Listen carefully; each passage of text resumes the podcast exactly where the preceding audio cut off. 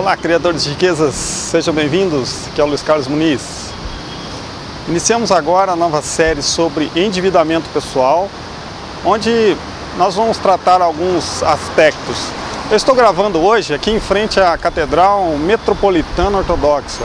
É um ponto turístico aqui em São Paulo e mais para frente, mais pro final do vídeo, eu vou tentar chegar ali mais próximo para vocês conhecerem um pouquinho melhor.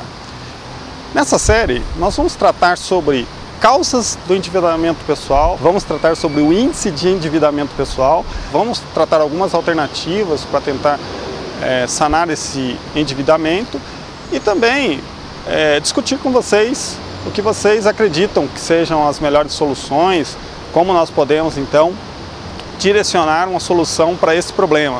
Também vou recomendar alguns conteúdos que eu já tinha tratado sobre endividamento, como resolver dívidas, vou também citar alguns conteúdos para que você possa se aprofundar um pouquinho mais e tentar resolver aí os problemas, ok?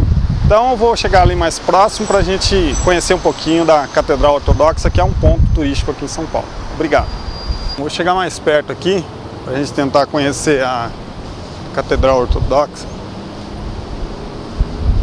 Vamos ver o quanto a gente consegue ver aqui de detalhes. Vou aqui para a direita. Isso. Vamos lá.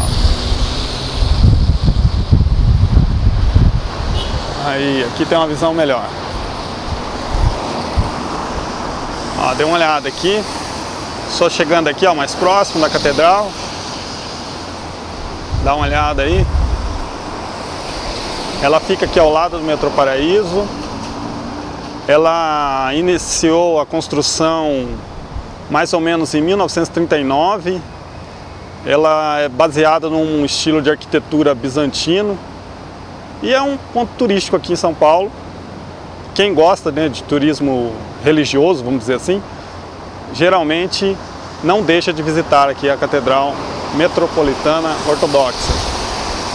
E quem acompanha o canal, então eu convido a você continuar conosco, acompanhando esses vídeos a respeito de endividamento pessoal. Serão aí de 3 a 4 vídeos. Eu espero que você goste e te ajude de alguma forma. Obrigado por acompanhar aqui o conteúdo, acompanhar aqui o conteúdo do canal, por fazer seus comentários e até a próxima.